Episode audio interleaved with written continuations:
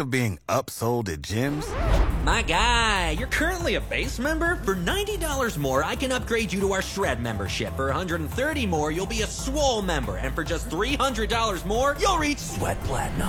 At Planet Fitness, you'll get energy without the upsell. Never pushy, always free fitness training and equipment for every workout. It's fitness that fits your budget. Join Planet Fitness for just $1 down and $10 a month. Cancel anytime. Deal ends Friday, May 10th. See Home Club for details. Right now, we want to talk some Ohio State football by going to the hotline and bring in legendary Buckeyes beat reporter currently at LettermanRow.com. Follow him on Twitter at Tim underscore May Sports. He's Tim May. Tim, Happy New Year and thanks for joining us. How are you? Uh, Feliz Navidad, mi amigos. I'm doing extremely well. Well, good for you. We appreciate the time as always, Tim. And it's been a couple of days now, so uh, we've had a chance to digest everything, maybe go back and watch uh, some more of the game, read more information that, that's come out after the Buckeyes 42 41 loss to Georgia. I'm just curious uh, your reaction to the game itself and uh, the Buckeyes blowing a 14 point lead in the fourth quarter and missing a chance to play for a national championship. Well, let me rem- remind you and all your listeners that no matter how much you go back and uh, relook at stuff, redigest it, uh, the heartburn is still going to be there. Uh, yeah. There's nothing you can do about it now. Uh, with that said, uh, heck, man, just follow the box score. They were leading, and then they weren't. That's exactly what happened. And in between, they lost their maybe the best receiver in the country on the next to last play of the third quarter in Marvin Harrison Jr. Lost as good a tight end as there was in the Big Ten, I do believe, this year.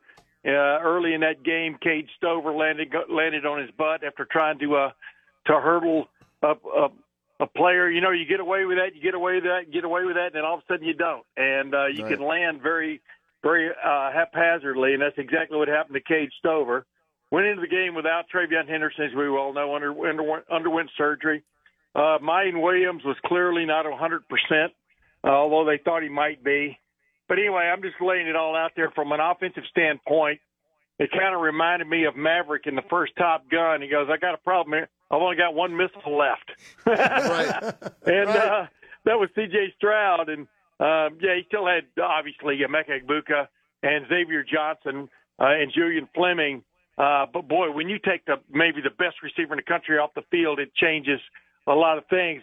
I guess my point being, uh, uh, the offense sort of lost its mojo in that fourth quarter. Although they did drive to one field goal, and uh, you know, and then uh, and then drove to what they thought might be another one. Although 50-yard attempt is never a gimme. Although uh, Noah Ruggles had just made one from almost the identical spot, just two yards uh, closer to the goal line there. Uh, uh, from 48 yards.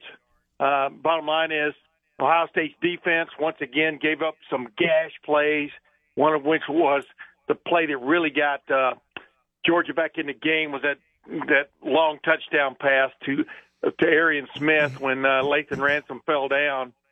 That's what really flipped it, I do believe, from a momentum standpoint. And uh, so it was kind of like what was the bugaboo of the Ohio State defense the last part of the year and at other parts in the season really bit them in the in the rear end at exactly the wrong time. And uh, notice my voice is falling off because I'm leading yeah. up to the missed field goal at the end that would have saved everything, but it was about as bad a miss as you can see. Boy. Ain't that the truth?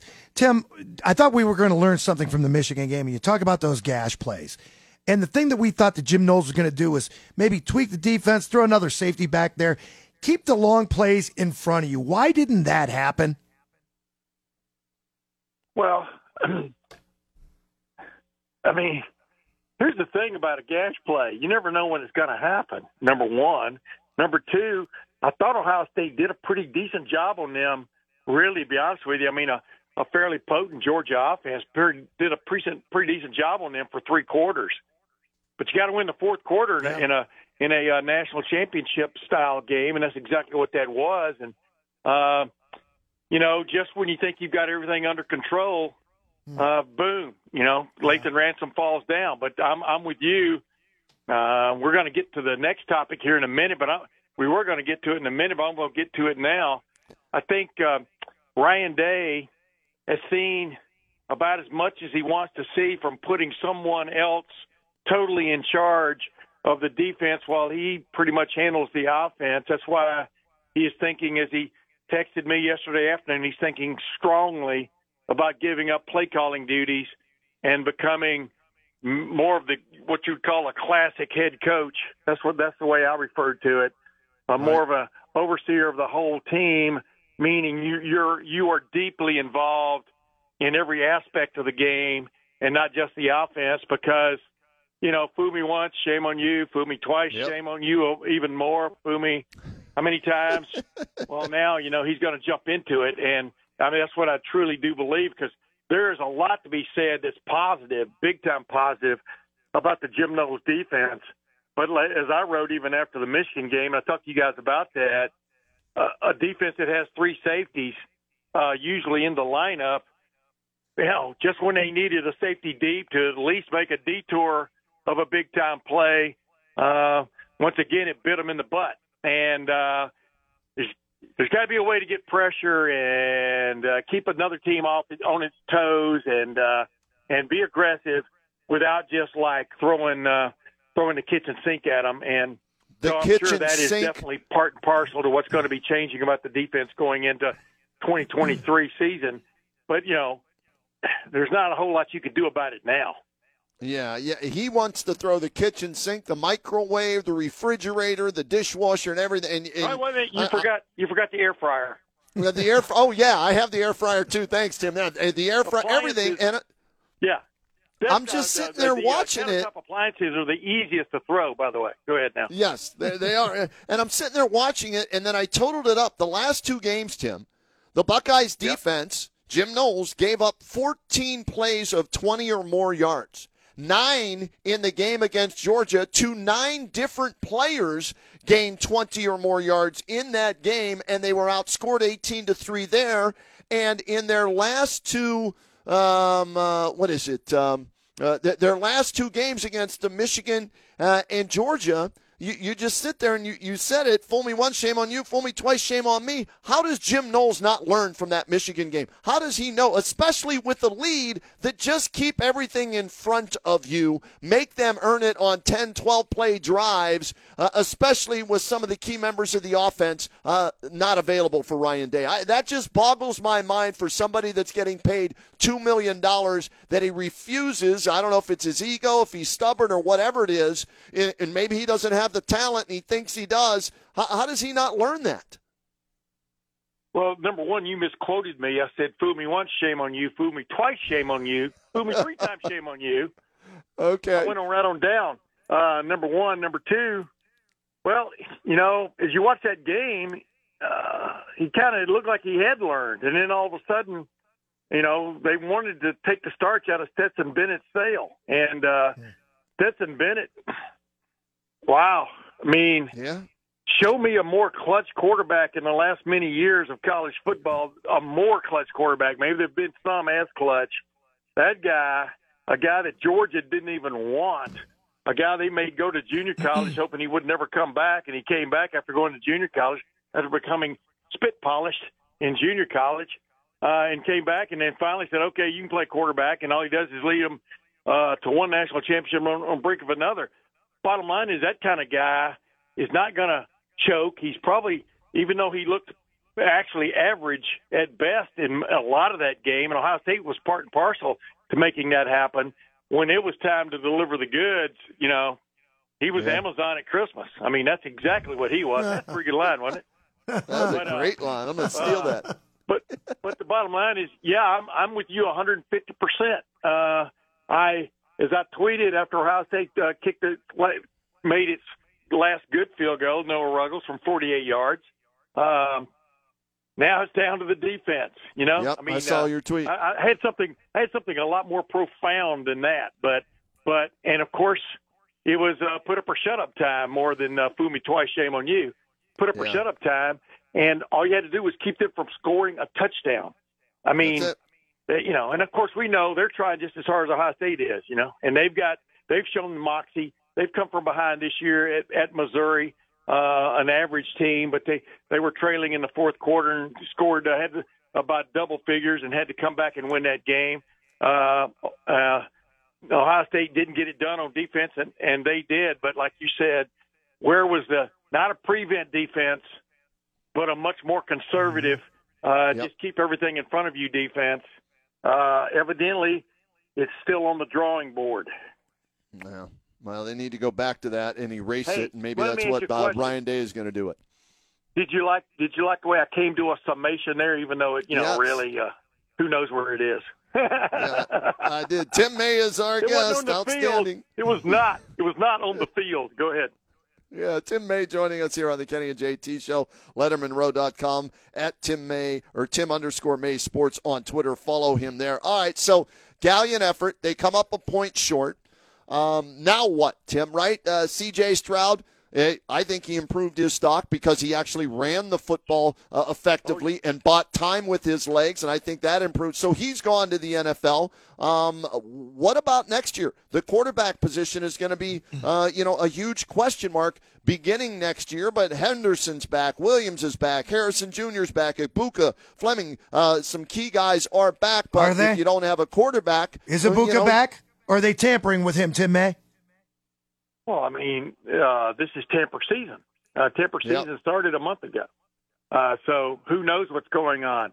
Uh, I don't, you know, I'm not going to call him every five minutes to see if uh, he's tamper proof. But I mean, Right. you know, you know, there are a lot of things are up for grabs anymore in college football. And uh, Egbuka basically has sworn his allegiance to Ohio State. Uh, so is Marvin Harrison Jr. Uh, but you know, we'll see how that goes. Uh, you're right. I mean, this could be once again the best receiving room in college football, and it's going to be enhanced by this incoming recruiting class. That is no doubt about it.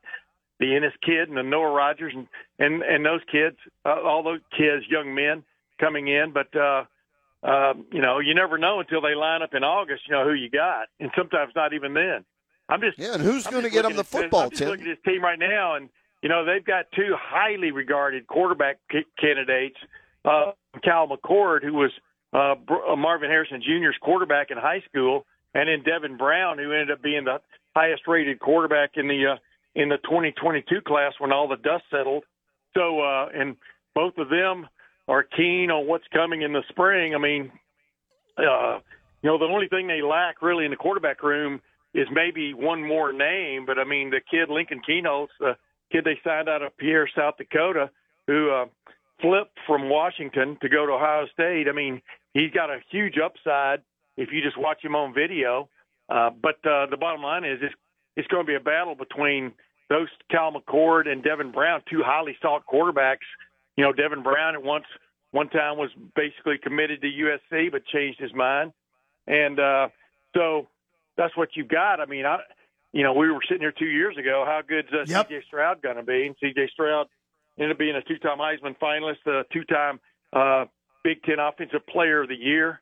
Um, you know, and uh, so that is what it is. That's college football for you. That's abs- that's right. by the transfer portal and name image, and name image and likeness perfect storm. Absolutely. Tim, you know, it takes me back to Justin Fields because that was the last time you really knew what you were getting and you got him through the transfer portal. Losing a game like they did to the number one team in the country, I have to feel that if recruiting means anything, and you mentioned NIL and you mentioned transfer portal, hanging with Georgia in that game, I think helps recruiting. Am I wrong? No, but I mean Ohio State. You know, Ohio State lost a few recruits. Uh, you know, obviously from the class they got. Like I just said, though, they flipped some guys themselves and got some players in this class, uh, the 2023 class, and they may get a couple, three more. Uh, and and the, I don't know how to explain. I mean, in other words, Ohio State, you know, is in the top five, top six, top seven, wherever wherever you're looking for whatever recruiting ranking wants to jump out at you already. They're you know they're not they're not paupers by any stretch. I mean they're they are one of the elite you know five or six teams in the country right now, five or six programs in the country right now. That hasn't changed. And uh, you know to me, um, as I look at this team, I'm more interested to see you know what they do at left tackle and right tackle with losing uh, pro- probably losing Paris Johnson Jr. and uh, Dawand Jones to the draft. So you know that those are those are key key positions on how good they could be in 2023. Tim, we also understand we're going to lose the offensive coordinator moving out after this season. What can you tell us about Larry Johnson and that defensive line? Uh, Is it time to move on? uh, I don't, you know, I don't know. Well, I, I don't know. What are you asking me? Does I he mean, want to uh, move on? Is Larry Johnson a little bit too long in the tooth? We haven't had a really good dominant defensive end, in my opinion, since Chase Young. Is it time maybe to get somebody a little bit younger in there?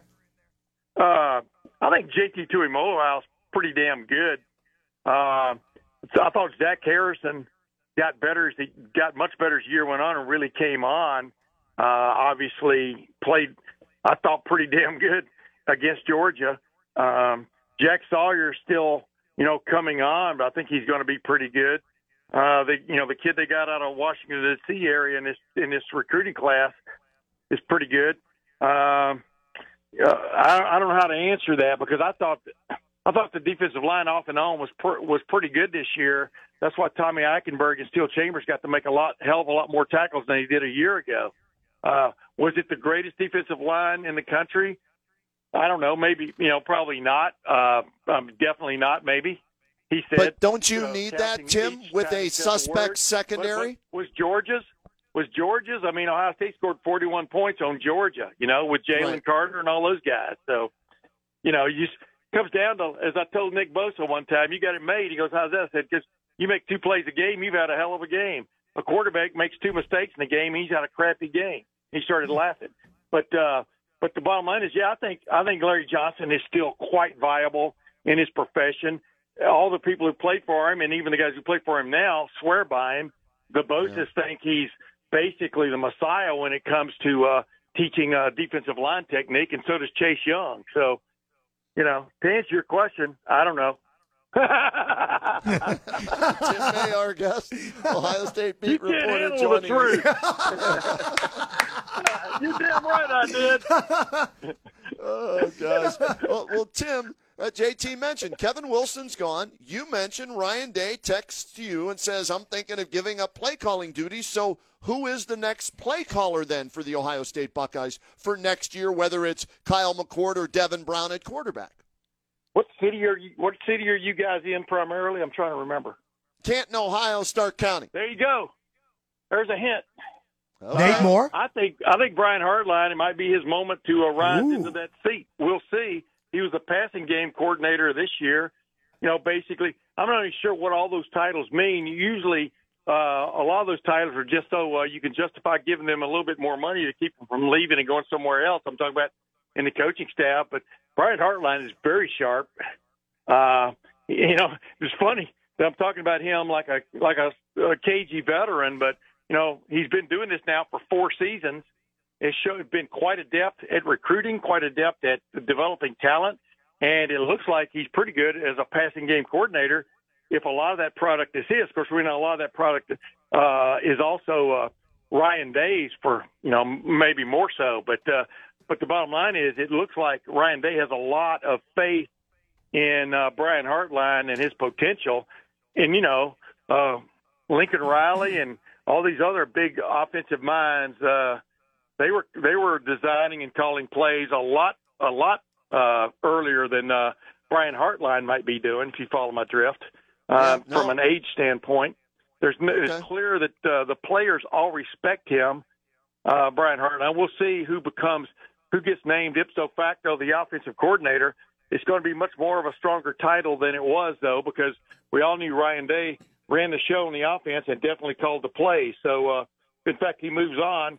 Uh, is he going to bring somebody else in? Uh, he's already kind of filled a vacancy on that staff uh, with Keenan Bailey, a guy who's been there for a while now as a as a guy in the back uh, in the uh, in the uh, what do you call it the lower level, just helping coaches. He's an extremely sharp guy. He's the first first name that came out of uh, Ryan Day's mouth when it came to praising the offensive staff and putting together the, ga- that game plan on Monday night on Saturday night, which I thought was excellent, excellent. Until you lost about two of the major players in that, and uh, and then it became what it became.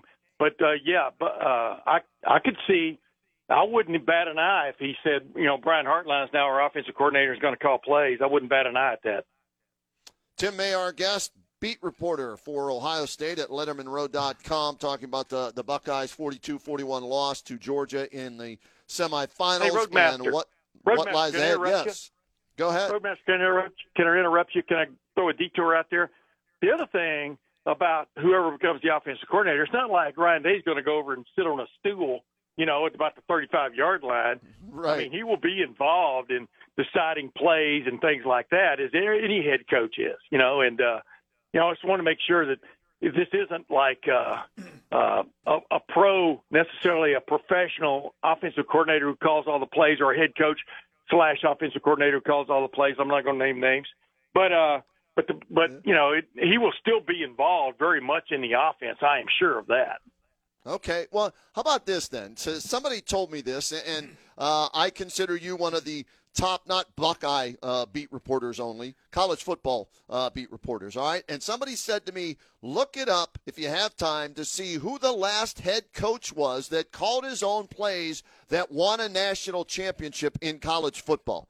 And the name that was given to me was Steve Spurrier with the Gators back in the late 90s. Now, my question to you is Did Jim Tressel call his own plays? Because today is the 20th anniversary of the greatest uh, college football game I've ever seen, and that was uh, Ohio State beating Miami 31 24 in double overtime to win the national championship. Did Tressel call all of his own plays, uh, you know, that year? Is he the answer to that trivia question, or do we have to go back to Spurrier? And maybe is that something that uh, Ryan Day took into consideration and saying, all right, uh, I've got to step aside with this and focus more on the whole team?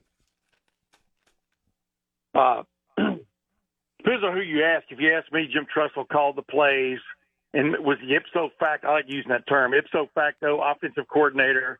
Uh, he described it as a as a group effort, uh, but to me, it was like a group effort of all the uh, of these um, commuter trains going into like Union Station, and then the express coming out. You know what I mean?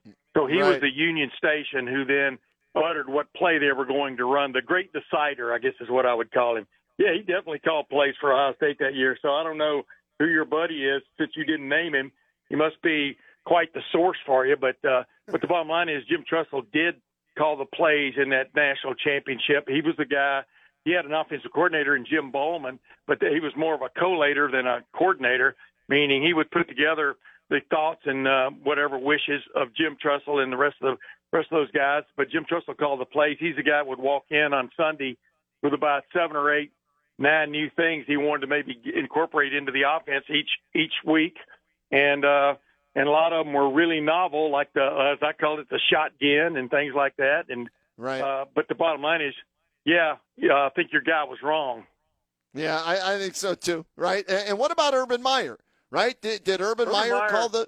Urban, Urban, Urban was kind of like did and didn't. In other words, uh, he, you know, he was he was in on some calls, some calls, you know, he let others make.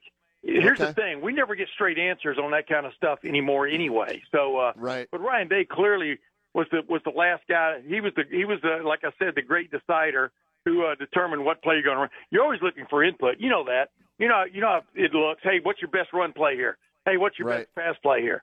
Uh, and then and then he would decide which way you go. Um, when he's talking to other guys on the on the headsets, I know he leaned heavily on Kevin Wilson, uh, as did uh, uh, Urban Meyer in 2018. I mean, Kevin Wilson was a former offensive coordinator at Oklahoma and a former head coach, and and you know that's the guy they're replacing. But you know, good for him. He finally he finally got a another head coaching job after getting railroaded, in my opinion, at Indiana. But that's a that's a uh, radio show for another day.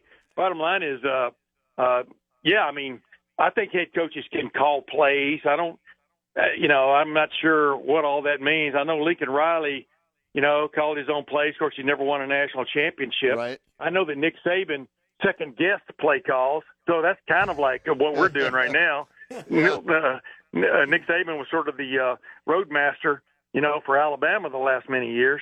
I wouldn't have called go. that. I wouldn't have, that's for sure. Hey, Tim, always insightful and entertaining. That's why we love having you on. Thanks for joining us in the new year. Uh, and we'll do this again sometime soon here. All right, pal? Yeah, just send me the transcript of this uh, of this uh, show. I'm not sure what I said and why I said it, but always a pleasure, fellas. Hey, that's our show on a daily basis, Tim. So okay, no problem. We'll get it to you. Your All right. Honor, could I have that testimony read back to me slowly, please? You're the Hey, best, you, Tim. fellas. See ya. All right. There he is. Tim May checking in with us today here on the Kenny and JT show.